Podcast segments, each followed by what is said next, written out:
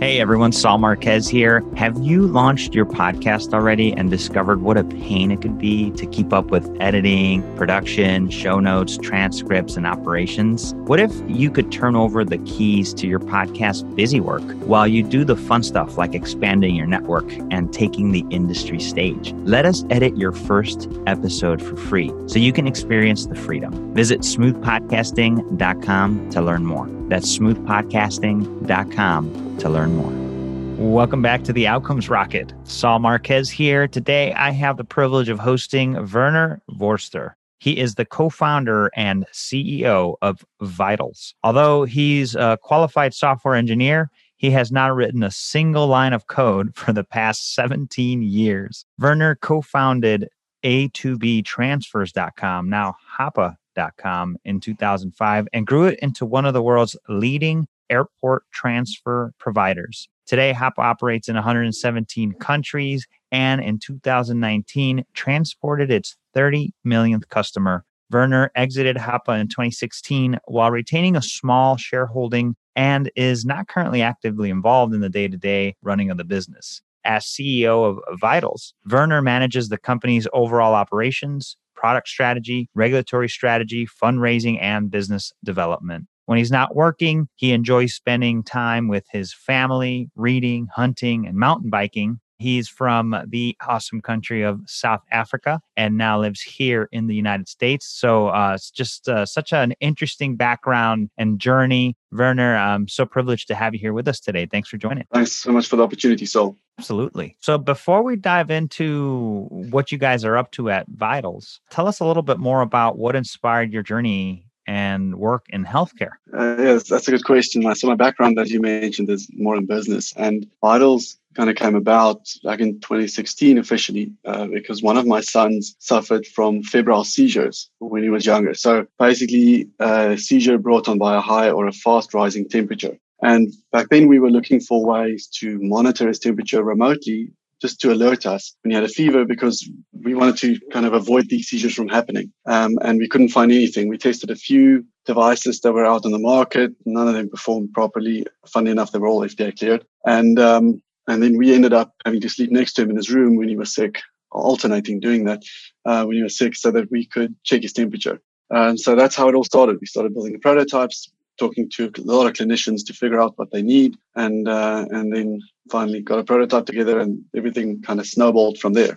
Yeah, you know that's that's awesome, man. You know, you had the the business, the software skills, then your son comes up with the need, and you're like, let me tackle this. Wait a minute, this is something more people need, and now here we are, right? And so, tell us about Vitls. What are you guys doing? How are you doing it and how's it adding value to the healthcare ecosystem? Right. So we've developed a wearable device that monitors vital signs continuously. So the idea was to have something, a single device, not multiple devices, that uh, can measure everything a nurse would check on a patient when he or she comes to the bedside. And uh, the idea is to monitor it continuously so we can detect deterioration as it happens and when it happens and also get accurate, reliable data into the medical record system without the hassle from a nurse to have to go around measuring patients, sterilizing the equipment, doing all of that. It takes about 15 minutes more or less to do that per patient, and then having to go and do the input into the medical record. Uh, we can automate that, give them accurate data, and they can then focus on treating the, the patient and interacting with the patient instead of poking and prodding them.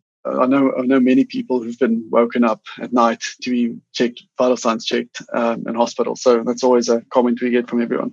So our device at the moment monitors body temperature, respiration rate, heart rate, and SpO2. And we can do that in any frequency or interval uh, required by the hospital. And all the data, as I mentioned, ends up back in the medical record system. So whether that patient is in the hospital or discharged and still need some monitoring at home, we can do all of that. And um, and it's as if the nurse is right there next to the patient's bedside. I think that's really neat. And so the device itself, is it cleared for for use in in hospitals and home, or or how how is it? You know, what's the indication for it? Sure. So yeah, it's cleared for an hospital and at home, cool. and uh, we're currently the only device with that the users well the only company with a device that is a single form factor and measures all of these vital signs, especially body temperature, which is critical for patients and these days as well for, for COVID. And we're also the only device currently, well, single device that's cleared for pediatric patients. So we can monitor kids from two years and older as well, which is kind of rare for for wearables um, to be cleared by the FDA for uh, under 18s. That's awesome, man. So you're you sort of got through the tough part.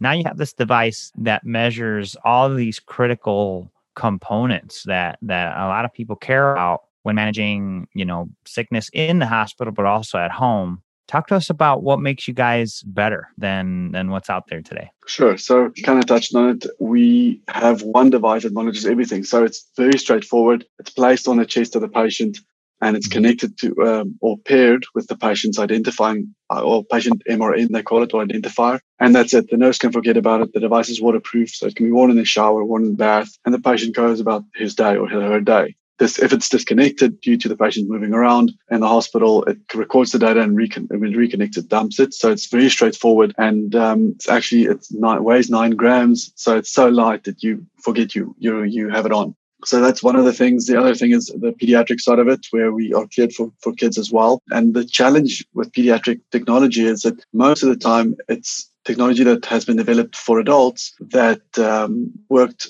around it's kind of a workaround to work on kids where our device was purposefully built for kids initially and and can also work for adults so it's um, hospitals are really keen to to work with us because of uh, specifically for that reason uh, so those are the two things that makes us unique. Well, a third is also that we have body temperature included in our measurements, and um, we're in an area where we've kind of protected ourselves with IP to to allow us to measure that. So so our combination of of measurements, we're the only company that can do that. That's awesome, man. I mean, so you started this thing in 2016 and it's 2020 yes. and you already have all of this. That's pretty crazy, man. I mean, that's like fast. Well, oh yeah, I, I, we constantly feel that we're moving very slowly. So uh, it's good to hear that.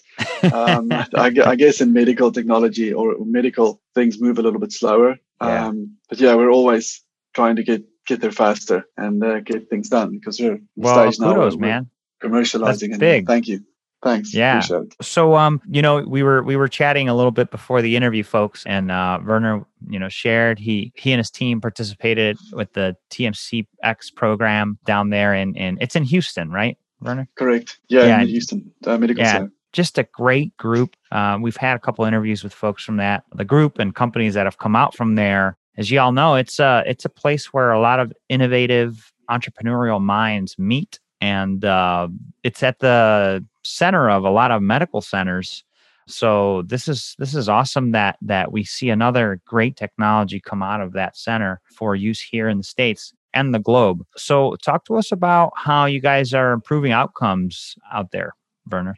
Sure. So so with our technology, it's all about early detecting stuff earlier. So predicting instead of or preventing instead of treating uh, and that's where where the biggest advantage for remote monitoring lies also, if we could shorten hospital stays uh, a little bit with uh, sending a patient home earlier, uh, because they're still being monitored and clinically monitored at home, then that'll save, that'll take some of the cost out of the medical, well, the whole process for the patient, the payers. So that's also what we've been working on is, is trying to get that at home piece uh, as seamless as possible.